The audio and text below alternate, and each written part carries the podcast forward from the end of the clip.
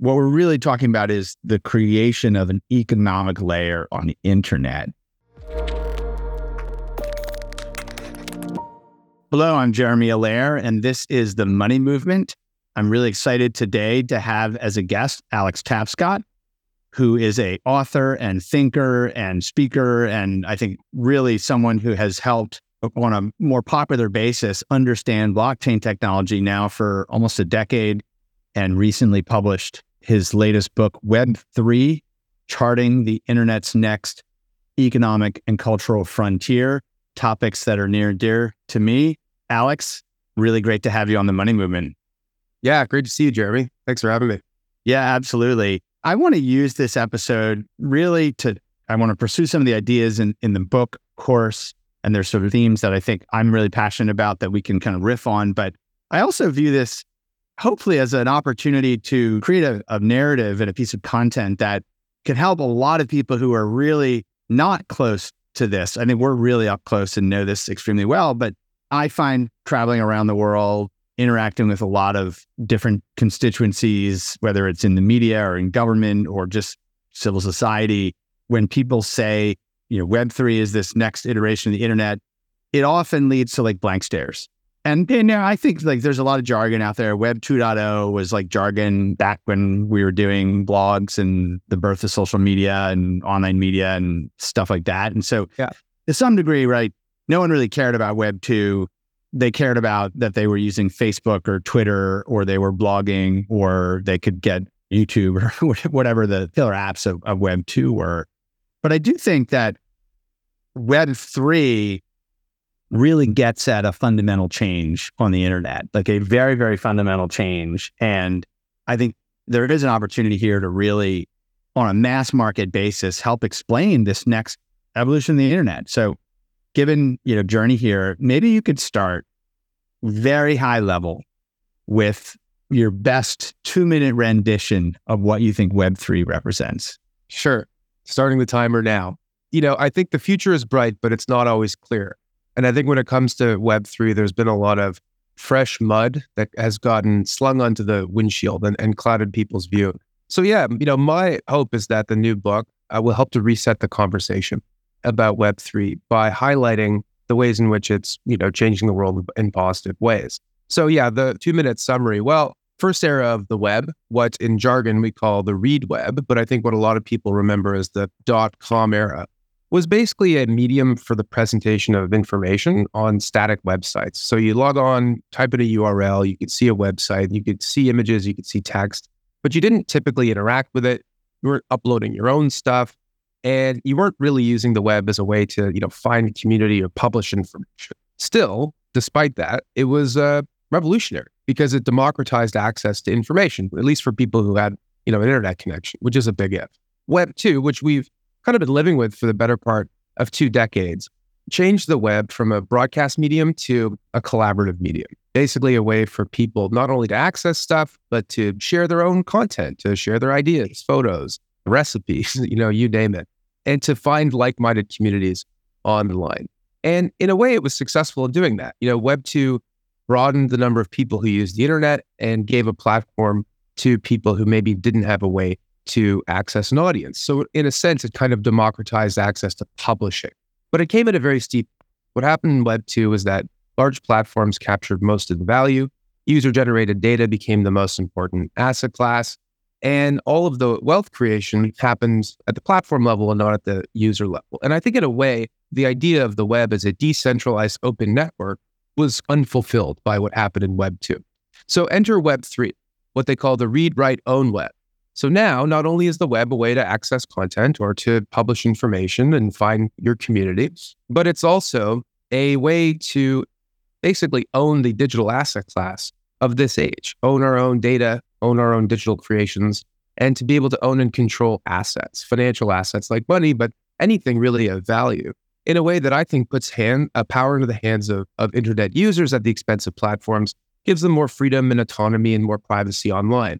And I think in a way that helps to both fulfill the original vision of the web, but also add to it, because now we have this economic layer that I think, like all other eras of the web, is going to be transformational for business, but also for culture, society, and much else. It's really interesting. I, as you know, have myself sort of been through the Web 1.0, Web 2.0, and this Web 3.0 world and building infrastructure throughout. And yeah, you know, I think something that you've just touched on and I think is animated throughout the book as well is this idea that there's like an economic layer of the internet, that there hasn't been an actual economic layer on the internet. There's been an information layer, a data layer, a communications layer. To some degree, there's been a transaction layer in terms of people conducting e-commerce. But this idea that we're moving the actual foundation of the economy, the economic system, onto the internet, I think it's a big idea. And really need to step away from crypto and Bitcoin and you know, a lot of the things that, if you start talking about this with the average person, right, and you start saying Web3, what is Web3? Well, it's building on crypto technology and blockchain. And then people just start going, oh, you're talking about that crazy gambling, criminal stuff or whatever, you know, whatever the filter is, right? But at a fundamental technical level, what we're really talking about is the creation of an economic layer on the internet. I'd love to explore that a little bit with you. It's in the title of the book, obviously, as well. Yeah. Like, what is that economic layer? You mentioned like there's ownership, or there's having ownership of your data, or there's having ownership of your identity, or having ownership of value. But specifically, like, what does it mean to have a new economic layer on the internet? Yeah, absolutely. Well, for those folks who hear the word cryptocurrency and Bitcoin and start to get confused about Web3, the way that I sort of describe it basically is that it's true that having thousands and thousands of cryptocurrencies isn't a particularly useful thing, because currency is supposed to be something specific, a unit of exchange or a medium of exchange. Currency is a misnomer. Yeah, in other words, currency is a misnomer. What these digital assets are trying to be is lots of different things. And so I think that the term token, even though the term token's a little lighthearted, you know, a token of my appreciation, I actually think it's a very appropriate term to describe this. Digital tokens, right? Digital tokens. And a token can best be thought of as just a container for value. So in the same way a shipping container can contain, you know, most goods, you know, a computer, a car, food, and so forth, a token can be programmed to represent anything of value. And in the same way that the intermodal shipping container increased economic activity by 400 or 500%, depending on which study you look at, the same, I think, will be true for tokens. Tokens are a standard unit that allow us to move and store value peer-to-peer, and that can be any kind of asset. In the case of Circle, it can be US dollars, which have clearly found product market fit at over 130 billion of circulating supply for the whole market. But it can be anything else that can be programmed into a token. So that economic layer starts fundamentally with the idea of the asset itself, the token.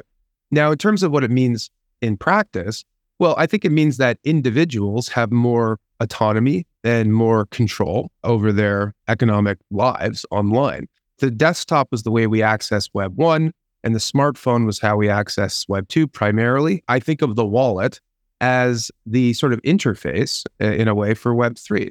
And in the same way that your wallet, your physical wallet, can contain things of value like money, but also ways to prove aspects of your identity, you know, your driver's license. We're in Canada, where we have universal healthcare, a health card, which allows you to get healthcare at any hospital in the country. Same can be true for Web3 and wallets. So you have a way to have custody and control over your assets, your value, but also credentials and other parts of your data. And that's going to, I think, change the dynamic between like internet services and users. One example of this that you really know well is the DeFi space. DeFi is its own frontier within Web3, where smart people are trying to reimagine financial services from the ground up. You know, we hear a lot about fintech, and I think a lot of fintech is mostly just digital wallpaper. It's a way to sort of make the experience of accessing the old world. Or impolite, I say lipstick on a pig. Yeah, well, there you go. But like under the surface, you got all the same infrastructure. It's still the same pig, right? And so with DeFi, what people are trying to do is reimagine from the ground up how we move value, how we store value, how we access credit, how we trade, how we organize financial information, how we do identity, you know, like credit scoring even, all this stuff from the ground up. But what's different about DeFi is that DeFi turns users into owners. So the more you use a DeFi platform, the more of that platform you own. So a good example is something like Uniswap. So Uniswap is a decentralized exchange. Instead of having a central order book like NASDAQ or, the Toronto Stock Exchange, it's a smart contract that connects buyers and sellers. So it can have a theoretically unlimited number of trading pairs. But in order for trading pairs to be useful, you need market depth, you need liquidity. And so Uniswap basically incentivizes people who are large traders on the platform or liquidity providers with ownership in the platform. So the more you contribute to something, the more of it you own.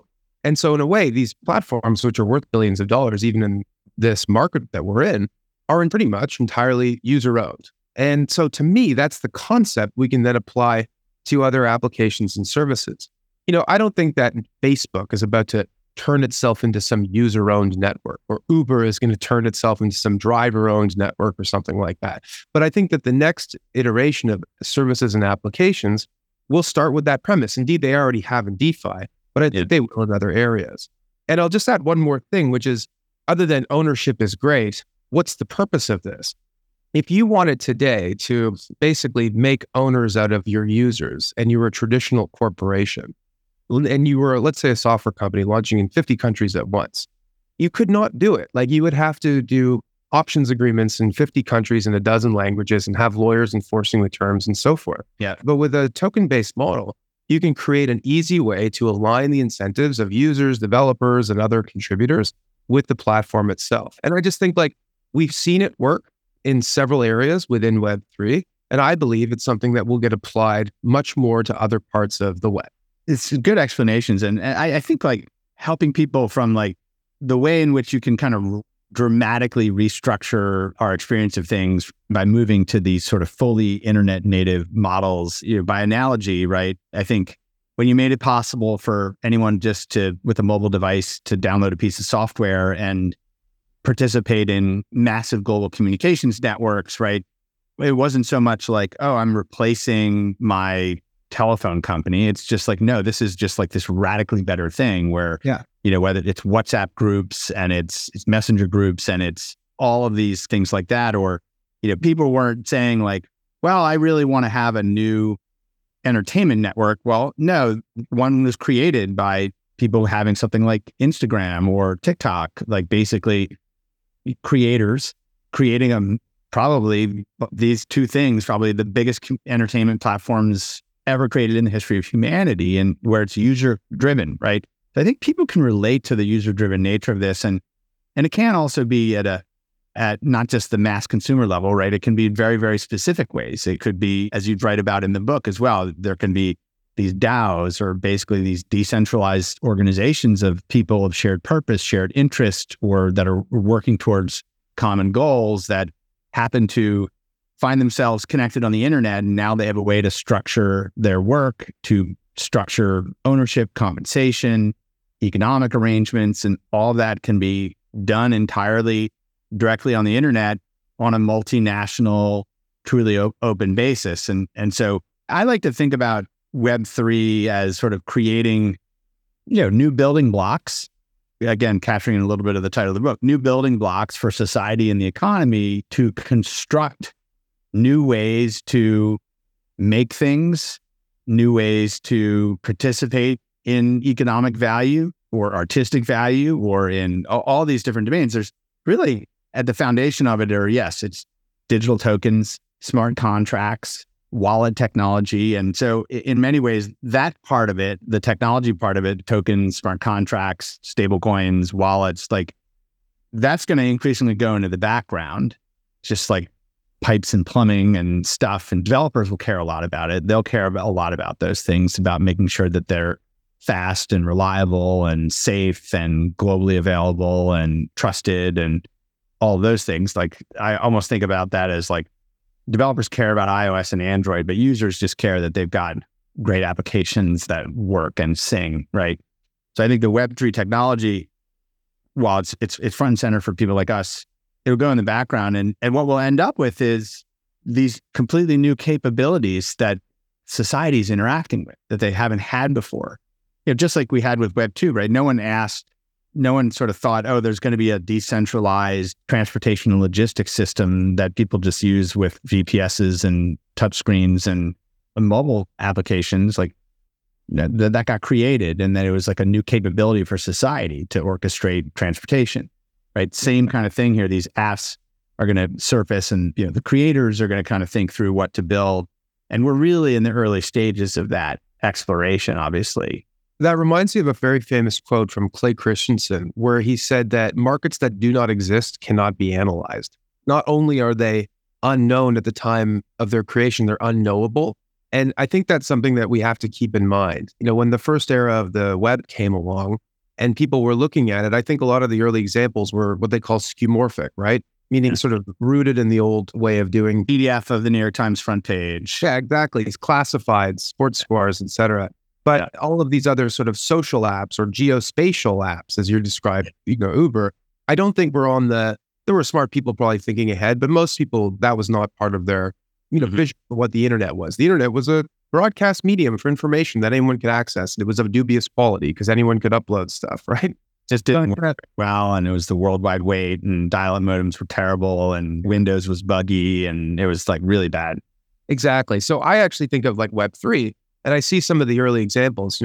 It's a cliche, but if email was the first sort of killer app of the web, then maybe Bitcoin was sort of that first killer app of... I like to think stablecoins. Of Web3. Well, in a way, you're probably right about that. And stablecoins, I mean this as a compliment, they're kind of a skeuomorphic thing in a way. It's like, look, we're going to take this token, this artifact, and we're going to do something with it that we know the world wants.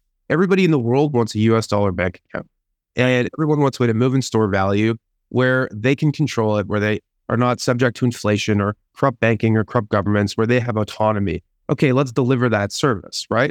And so, yes, there's clear problems. They didn't know they want, though, is programmable, composable, open, interoperable money as well, right? That's the part that they don't know that they want, what I call latent aspiration. The latent aspiration is actually like this extraordinarily high velocity, programmable money, but that's the Web3, that's really the Web3 unlock, right? As opposed to like, it's just a better version of wires and PayPal or whatever. Don't sell yourself short. Like a far better version of how people move US dollars around the world is kind of a big market. But I agree with you that all that other stuff is, where we go from there. It's sort of like everybody in the world wants a US dollar bank account. And once they have it, what else do they want? They want a US dollar investment account, or they want a way to use theirs. They want to borrow and lend, or they want to enter into economic contracts. They want to supply their labor and get compensated. They want to make things and sell things and distribute things. And, they want to be in the digital economy.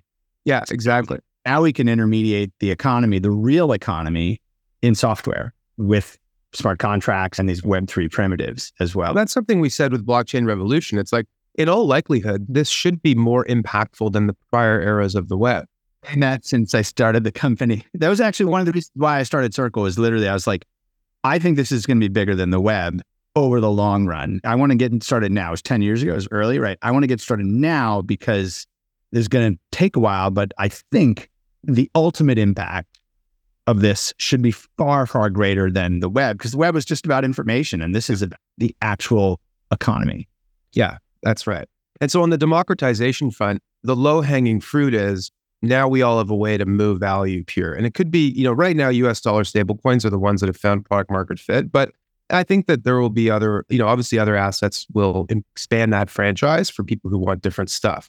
But bigger picture, like what that means is that we can have people in disparate parts of the world all connected into the same economy and operating on a somewhat more level playing field. I'm not like delusional. We live in a very unequal world. But if the internet, the first eras of the web, made it so that people could access information and publish and whatever, then what Web3 does is it empowers them with a different kind of toolkit, a way to move value, store value, and maybe build wealth. And that was the part that you said, which is like get compensated in the asset. So if you have a way to trade your labor for money, for a global distributed organization that doesn't really care if you're in Lagos or Manila or Toronto, then all of a sudden you have a way to plug into a labor market that doesn't exist at the local level. And now we have a payment tool to ensure you get compensated. That's a good thing. I think we have to say that. But there's also all sorts of negative externalities from that potentially. One is what happens to the software engineer in Toronto if there's someone in, another part of the world. More competition. It's globalization. Great. Could grow the pie. That's my view generally when it comes to these things, but it could, in the meantime, cause some dislocation. There's another thing too that I'm kind of so curious about, which is, what does this mean for governments in those countries? You know, I was on a panel in the Middle East a year ago, and it was me, Nouriel Roubini, and the governor of the Bank of Pakistan at the time, who's no longer in the role. And he was saying how they were considering a ban on all digital assets. And that would be foolish for many reasons, because it's, you know, limiting all this innovation and tokens that have to do with lots of different things. But his main concern was dollarization, which is already the people are, that they have less control over the money supply and the balance of accounts than they would like. And what happens if everyone starts using US dollars? And that's the same thing that's true in Nigeria as well. In the book, I actually talk about a company called Acorapay, which helps companies that operate in Africa repatriate dollars to the United States. Mm-hmm. And these can be big companies, like, you know, hypothetically, but like Coca-Cola, or Colgate, or something like that. Yeah. And the easiest way to do that is actually to exchange the local currency into USDC and USDT, and then repatriate it in the United States. It's a way to do it like within sort of seconds or minutes or what have you at less cost. And so I always thought that was interesting. And to me, that's like an example of like taking the Web3 toolkit and putting it into regular business. But the more interesting insight from him was that all of his employees, if given the opportunity, would prefer to get paid in USDC or USDT or even Bitcoin, even though it's volatile. Right. It's Naira. Versus Naira, because they view it as a better store of value. And in the case of US dollars, it's actually more fungible, like it's more useful for a lot of things, which is surprising, I think, to a lot of people. The dollar's got more network effects. Yeah, well, exactly. US dollar, exactly. So, you know, this will have an impact that is positive, but also expected, and who knows how it's all going to kind of shake it. I think if you really drive deeply into that, what I almost think of as like systems of monetary policy, systems of law, systems of governance, like these are the monetary systems, the legal systems, contractual systems, governance systems. These are systems that basically until recently have only existed offline. They've only existed mostly in human mediated bureaucracies and on paper, literally, right? And in some ways, societies never had the toolkits to manifest governance, contracts, ownership, and monetary mechanisms of the monetary system. They've never had the actual toolkits to do those entirely in software and do those at internet scale and do that with the reach of every device in the world, right? To me, that's like the massive inflection point that Web3 represents is we have these toolkits.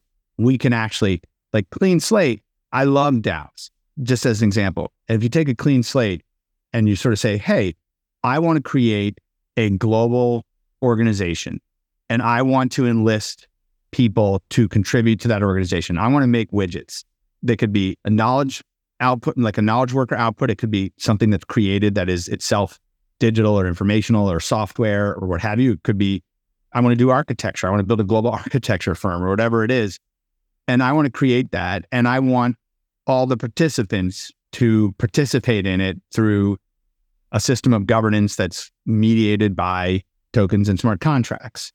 And I want the entire treasury, meaning the money of that organization, to be all managed and intermediated by smart contracts on a blockchain using safe digital dollar cash instruments in a treasury system.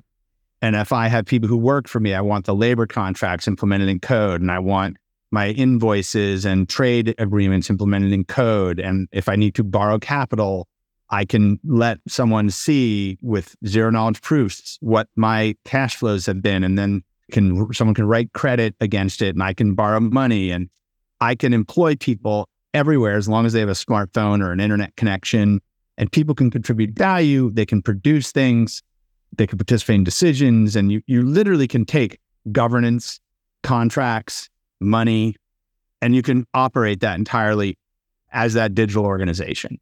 And that to me is I think it might be over the next 10 to 20 years, you know, like you said, Web 2.0 has taken us 20 years to where we are today. Like over the next 10 to 20 years, that's what I'm excited to see. I want to see breakthrough organizations that get created that just couldn't be created under the existing realm. And then to your point about governments and what happens, that whether it's positive or negative externalities, like governments will have to adapt, right? Because then people in their societies are saying, hey, this is a better system. I want to be in this system.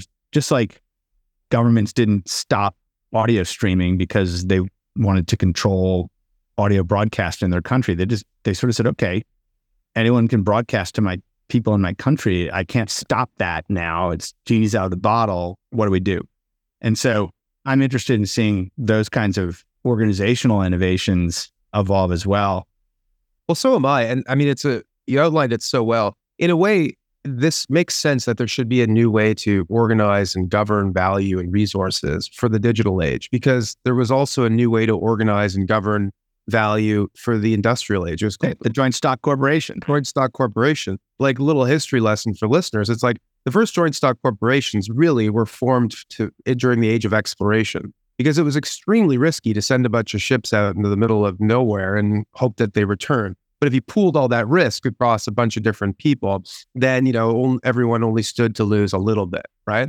And that also led to the creation of the modern insurance business. Lloyd's of London was a coffee shop where people would basically underwrite policies on ships. That was all that was the only business in town, was ships. And the stock could be traded on an exchange. That's right. And then you get all this other stuff. And then it's all this. It all kind of comes from that, right? And so, like, in a way, like the joint stock corporation is like the killer app for industrial age undertakings. You need to build a railroad or a coal mine or a steelworks or something. You need a mechanism to do that. You couldn't do that with a sole proprietorship. You need a joint stock company with a limited liability. So that makes perfect sense. But now we're in a digital age where a lot of new innovation is happening as software, as networks that are global, that are maybe a bit more capital light than industrial undertakings. So you need a new asset class and a new set of tools to govern and organize value. Right, that are global scale by nature.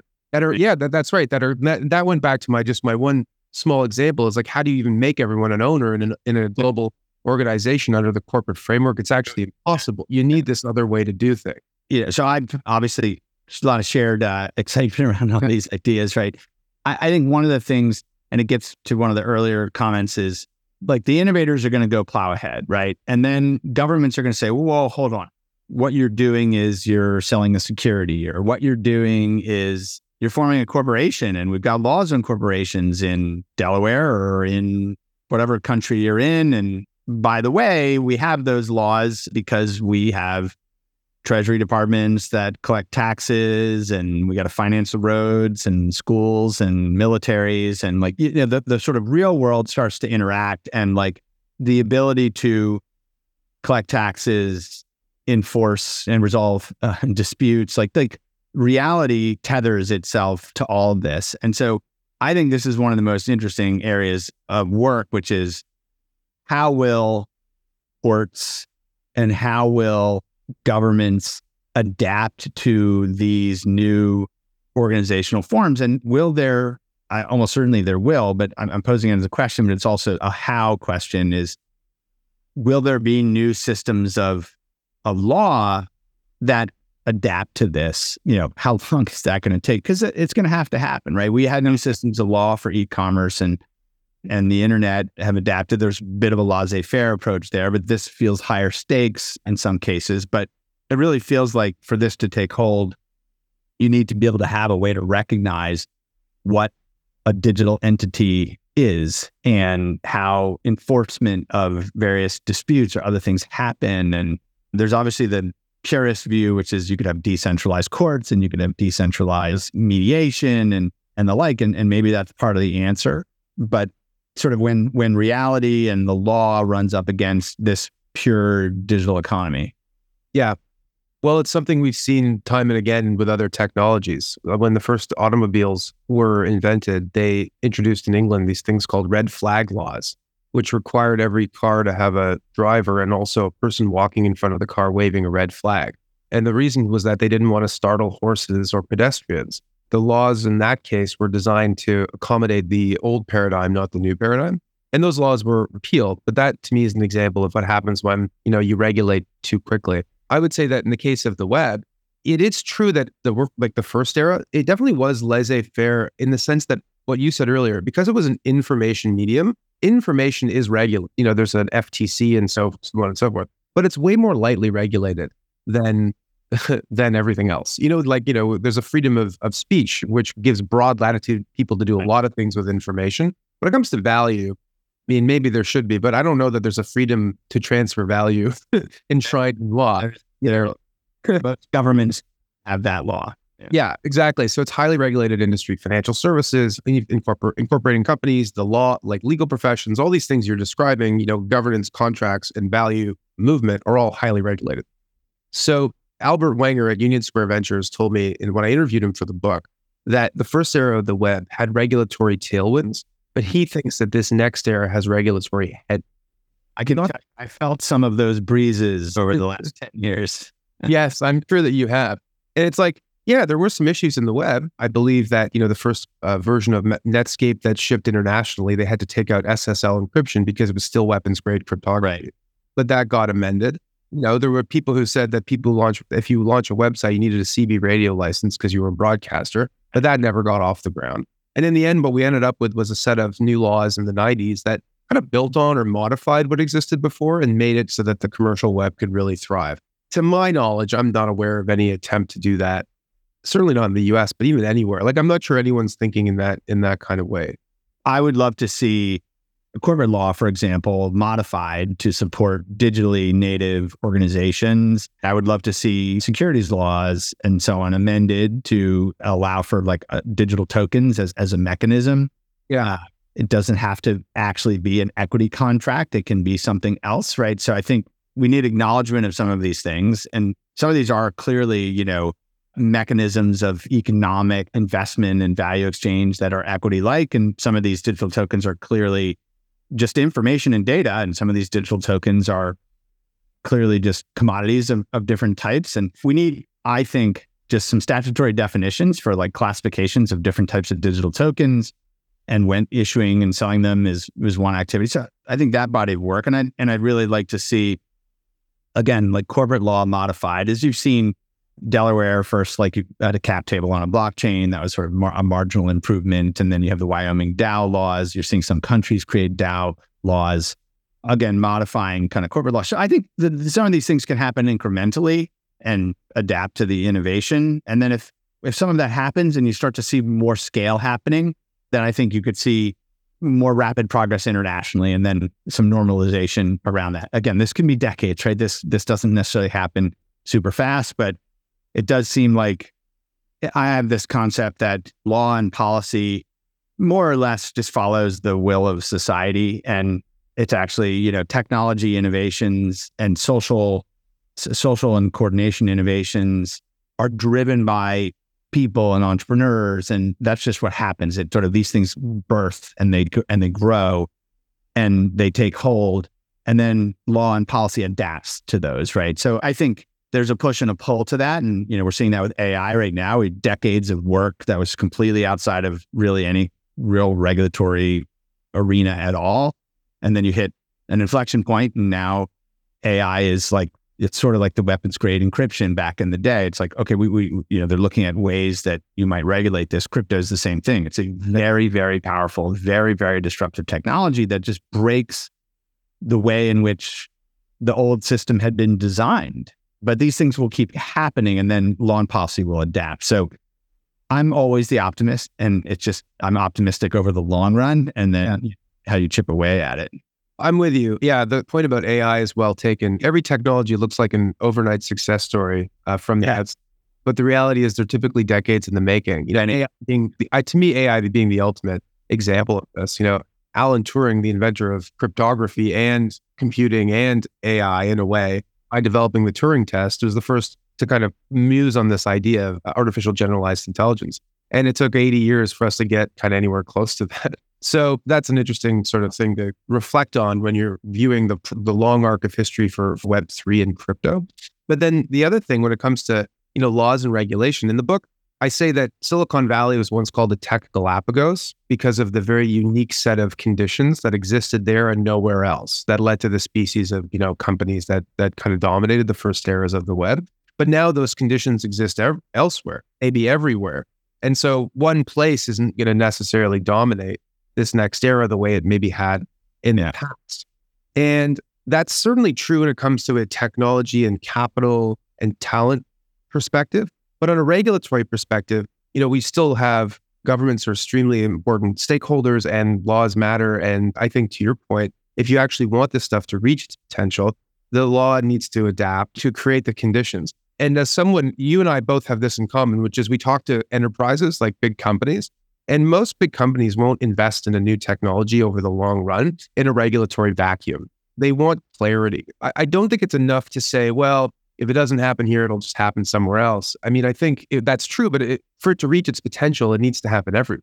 Absolutely agree. And I was on a panel yesterday, and the final question, it had to do with the adoption of like stable or digital dollars or whatever. And the last question was, what's the most important thing that needs to happen in 2024 for this to achieve the mainstream scale? And one of the panelists was a former regulator and a lawyer, very prominent person. And they were like, legal certainty. We need to have legal certainty, because if we have legal certainty and we've created these laws, then like exactly what you said, like corporations and households and financial institutions, they'll know where they stand. They know what this is. They know how to treat this and use this. And I think that's true. So that is like, that has to happen. I'm of course a technologist. So my answer was all about technology and sort of technology per the conversation we've just had, right? I view if the technology progress continues, then the law has to follow. And it just like, right. Yeah. It gets so usable that anyone can download a piece of software and without knowing anything about crypto or blockchains or which chain or gas fees or any of the stuff that makes this complex and early adopter technology, that just fades into the background. And you're just transacting in digital dollars as seamlessly as you're using WhatsApp and happens, and a billion people just start using it. You're going to have legal certainty really fast because you're not going to have a choice. That's certainly, you know, part of what we hope to see. You know, one of the other themes that you touch on as well in the book, and I just thought it'd be kind of fun to talk about, is a lot of really exciting new forms of utility that can come with like digital tokens in Web3. And if you're an enterprise or you're a brand or you're a retailer or you're a media company or an entertainment company or just a plain vanilla widget maker, like there's a lot of really exciting things that can happen. And frankly, don't even need necessarily a lot of regulatory clarity, because NFT technology is like a general purpose technology that can be used to do a lot of things. Maybe you could just talk for a minute about what's the low hanging fruit. If you're advising, as I'm sure you do, many corporations, you know, what's the low hanging fruit that isn't like go build a room in a metaverse? It's just like, what can I actually, what can I use this technology to do that can activate my business in some new way? Yeah, totally. Well, I think before I answer that question, it's important to just talk about the evolution of what enterprises have done in this space. So in the very early days, meaning like 6 years ago, they loved the idea of shared record of truth and, you know, tokens, but they didn't like the idea of opening themselves up to public blockchain infrastructure because they viewed it as sort of a little too early for prime time. And in a way, that's very reminiscent of what happened during the early era of the web with intranet. Yes. They liked the idea of the internet, but they didn't want to go to that place where all those, you know, libertarians and yahoos were. Sound familiar? You know, history doesn't repeat, but it rhymes, or maybe it just repeats in this case. But anyway, the point is that nowadays, most enterprises, when they try to do something in this space, they're doing it on public infrastructure. So that's a big plus. You know, and like Circle, most of your circulating supply is Ethereum based and on other public chains, you know, Cosmos, Solana, et cetera. You're an example of that. But even like traditional legacy companies, that's where they're doing Starbucks NFTs or whatever. Starbucks NFTs, LVMH, Tiffany's, CryptoPunks, collaborations, Solana merchant settlement for Visa, PayPal, PYUSD, also Ethereum main chain. Yep. So a lot of it's all happening on public blockchains. I think that's an important thing to just remind ourselves of, except for like JP Morgan and Citibank and those groups. They seem to be still doing their own thing, which I even view that as a positive because it's part of the journey. Are there still like proprietary, physically separated, segregated wide area networks that are used for the military or whatever? And like, they need to do that, right? They don't need they're not going to use the public internet always. So there is always going to be that segmentation. But I think the scale opportunities, right, are when you get internet scale and internet reach. Yeah, exactly. And so so to me, it's why do you do it? Well, you do it to create a new product, service, or tap into a new customer segment or market that you couldn't before, basically. You know, I look at the example of Nike with Artifact and .swoosh.